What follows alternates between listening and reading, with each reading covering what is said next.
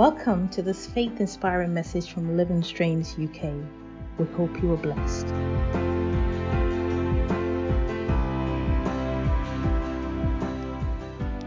A tree is known by the fruit it bears.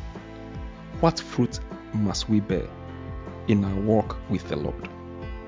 In this episode, let's take a look at the fruit that we are challenged by the Lord to bear. Today, let's get into the Word and see what it is that God means by us bearing fruit. In Galatians chapter 5 and the verse number 22 to 24, the scripture says, But the fruit of the Spirit is love, joy, peace, patience, kindness, goodness, faithfulness gentleness, self control. Against such there is no law. Now, those who belong to Christ Jesus have crucified the flesh with its passions and desires. What do we learn in this portion of Scripture? Here we see the specifics of what it is that the Spirit of the Lord wants to work in us as we grow upwards in Christ Jesus our Lord. He wants us to generate and to produce this fruit of the Spirit in our lives.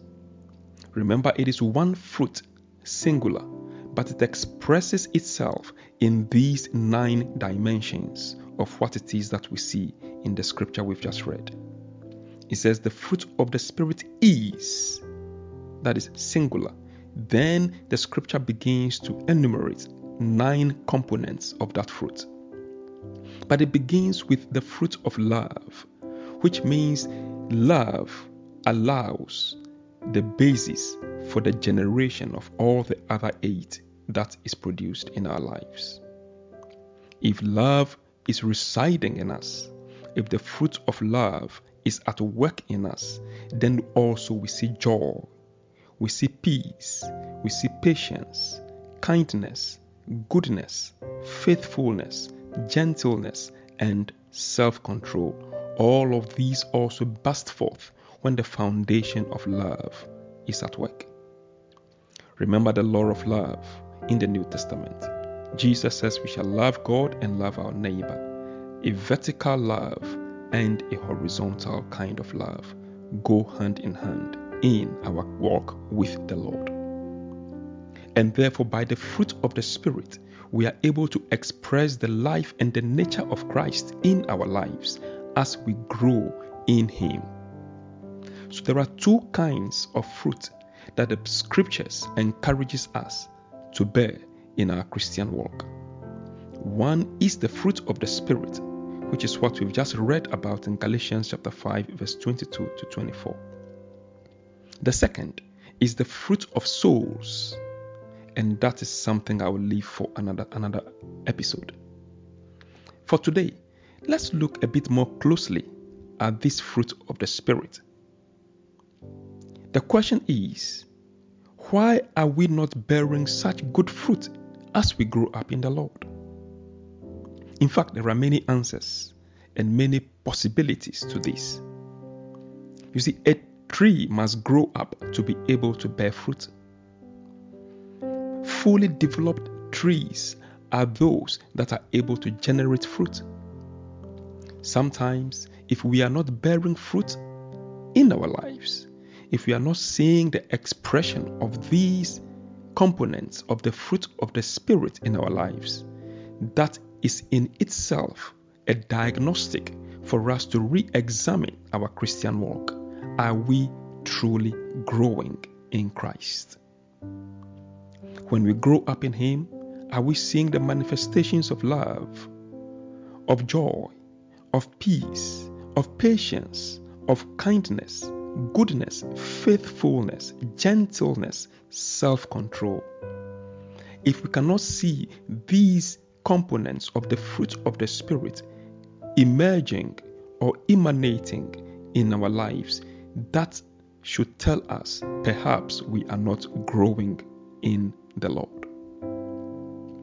The fruit of the Spirit, therefore, is a diagnostic of our spiritual state in Christ Jesus our Lord. We are to reflect the image of Christ. We are to show forth His praise wherever we are. And how do we do this? By the expression of the fruit of the Spirit in our lives, others can see the life of Christ at work in us.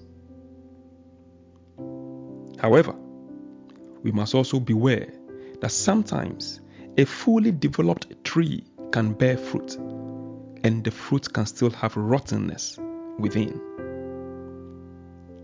How many of us have taken a banana, for instance, and realized there is a worm in the banana? How many of us have taken an apple and realize a portion of the apple has gotten rotten? How many of us have at any point in our lives taken a fruit and we realize that the fruit is not totally wholesome? And therefore, even as we grow in the Lord and begin to bear fruit, we must watch against the rottenness that sometimes occurs in the fruit that we bear, which is in itself a result of the Adamic nature which we carry. The flesh always fights against the spirit. And so, what must we do to continue to yield to the Holy Spirit in our lives so that the fruit of the Spirit can be seen in us wherever we find ourselves? What fruits must we develop as we grow? And how do we identify the rottenness in our lives that we must spit out? Remember, scripture says in Ecclesiastes chapter 10 and the verse number 1 Dead flies cause the ointment of the apothecary to give forth a stinking smell. What does that mean? It means as we grow in the Lord, a little rottenness in our fruits can cause it to be altogether distasteful to the world around us. In Deuteronomy chapter 22 and the verse number 9, God warned the Israelites and says, Thou shalt not sow thy vineyard with diverse seeds, lest the fruit of thy seed which thou hast sown, and the fruit of the vineyard be defiled. And so we see right from the very portion of the Old Testament, God warned his people against sowing diverse seeds. Why? Because he says there is the potential for each of these seeds becoming defiled. What does that mean? As we grow in the Lord, ladies and gentlemen, may we bear only one kind of fruit, which is the fruit of the Spirit, allowing the fruit of the Spirit to be made manifest in us, yielding to the Holy Spirit, and not allowing the flesh to emerge with its rottenness, which then defiles the work of the Lord in our lives. And so, what must we do to bear good fruits? There are some answers in the Word. In John chapter 12 and the verse number 24, we see that to bear fruit, we must be willing to die. Jesus says in that portion of Scripture that truly, truly, I say to you, unless a grain of wheat falls into the earth and dies, it remains alone. But if it dies, it bears much fruit. You and I ought to understand that for us to bear good fruit, we must be willing to die to our flesh. In Romans chapter 8 and the verse number 13, the Bible says, For if you are living according to the flesh, you must die. But if by the Spirit you are putting to death the deeds of the body, you will live. And so, ladies and gentlemen, we ought to learn to mortify the deeds of the flesh. The things that allow our flesh to emerge, we must exercise self control by the grace of the Lord in our lives. Let the fruit of self control rise in us so we can control our temper, for example. So we can control our pride, for example. So we can control our lusts, for example. The scripture says, All that is in the world, the lust of the eyes, the lust of the flesh, and the pride of life, these are not of God, but they are of the world. And so, for us to bear good fruit, we must crucify the flesh. In practical terms, how do we crucify the flesh? We are able to do this when we give ourselves in constant fellowship with the Word and in prayer. And may I also suggest in fastings. When we fast, we are disciplining the flesh. We are not giving it what it usually desires and wants. We are putting the flesh under subjection when we fast. And so, fasting helps our flesh to be disciplined so that our spirit can feed on the Word of God. I pray that we are able to use these principles to build ourselves up as we grow in the Lord and bear good fruit for the praise of the glory of His name in our lives. So, number one, to bear good fruit, we must be willing to die, by which I mean dying to the flesh, crucifying the flesh, mortifying the deeds of our flesh not allowing our flesh to take the better side of us, not allowing impatience, for instance, to take the better side of us, not allowing anger to take the better side of us, not allowing lust and pride and greed to take the better side of us, but allowing the fruit of the Spirit of love, of joy, of peace, of patience, of kindness, of goodness, of faithfulness, of gentleness, of self control to win in our lives. Hallelujah. Number two, we must yield to the Holy Spirit. In Romans chapter 6 and the verse number 13 and verse 16, the Bible says, And do not go on presenting the members of your body to sin as instruments of unrighteousness, but present yourselves to God as those alive from the dead, and your members as instruments of righteousness to God. He says in the verse number 16, Do you not know that when you present yourselves to someone as slaves for obedience, you are slaves of the one whom you obey, either of sin resulting in death, or of obedience resulting in righteousness? And so, ladies and gentlemen, what do we learn in this portion of Scripture? When we yield to the flesh, we become slaves to the flesh. But when we yield to the Spirit, oh, how glorious that is! We allow the Holy Spirit to work in us the fruit of the Spirit, and we see joy emanating.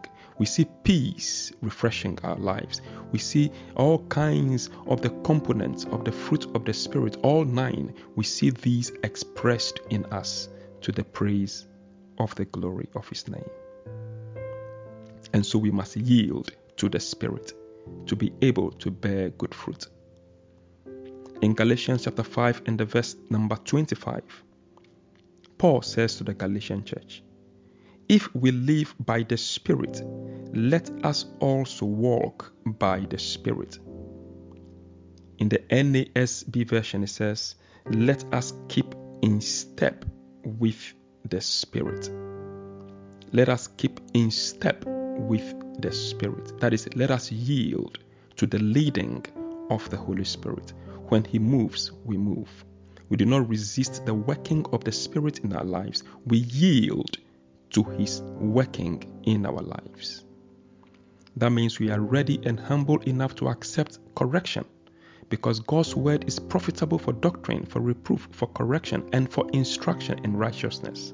The Bible says that the man of God may be equipped, thoroughly equipped unto every good work. And so God's word as a mirror allows us to see who we truly are so that we can allow the Holy Spirit, yielding to the Holy Spirit of the Lord, to work in us, to perform the spiritual surgery that we need, to take out the old man, to allow the flesh's work to be to be mortified, so that we can lead a life that is refreshing, a life that is worthy of the vocation to which we are called in Christ Jesus our Lord. So, two things in bearing good fruit one, dying to the flesh, and two, yielding to the Holy Spirit. I pray that as we grow in the Lord, we can yield to, this, to the Spirit of the Lord in our lives more and more. I pray that will reflect the light that is in us, will reflect the glory of the Lord that is upon our lives. I pray that as we bear the fruit of the Spirit, we too can also bear the fruit of souls because we are reflecting the image of Christ in our lives to the world around us. May the Lord bless you and keep you. May his countenance shine upon you. May he grant you peace, and may his spirit continue to work in you as you yield to the Lord. May your life be a reflection of his glory, and may wherever you go, may you be a blessing to those around you. That is the walk of faith in Christ Jesus our Lord. If you have not given your life to Jesus, I invite you today. You must realize that we were all born in our sins and therefore cannot save ourselves. We need what it is that God has done for us to deliver us from the mess of sin that we find ourselves in. And it's only Jesus that is able to deliver us. When we accept and trust in Him as the one who God has sent to be a propitiation for our sins, He was buried, took our sins away. On the third day, the Bible said He rose again from the dead. So that when we trust in Him, because He rose from the dead, we also rise into newness of life. I invite you to Jesus today by praying a prayer and asking Him to forgive you your sins and to receive Him into your heart as Savior and Lord. You become a brand new creation in Christ Jesus our Lord. Then you can begin to express these fruit of the Spirit in your life. The Lord bless and keep you. Till I come your way again, please share this podcast to your friends and family and let others be blessed. In Jesus' name, amen.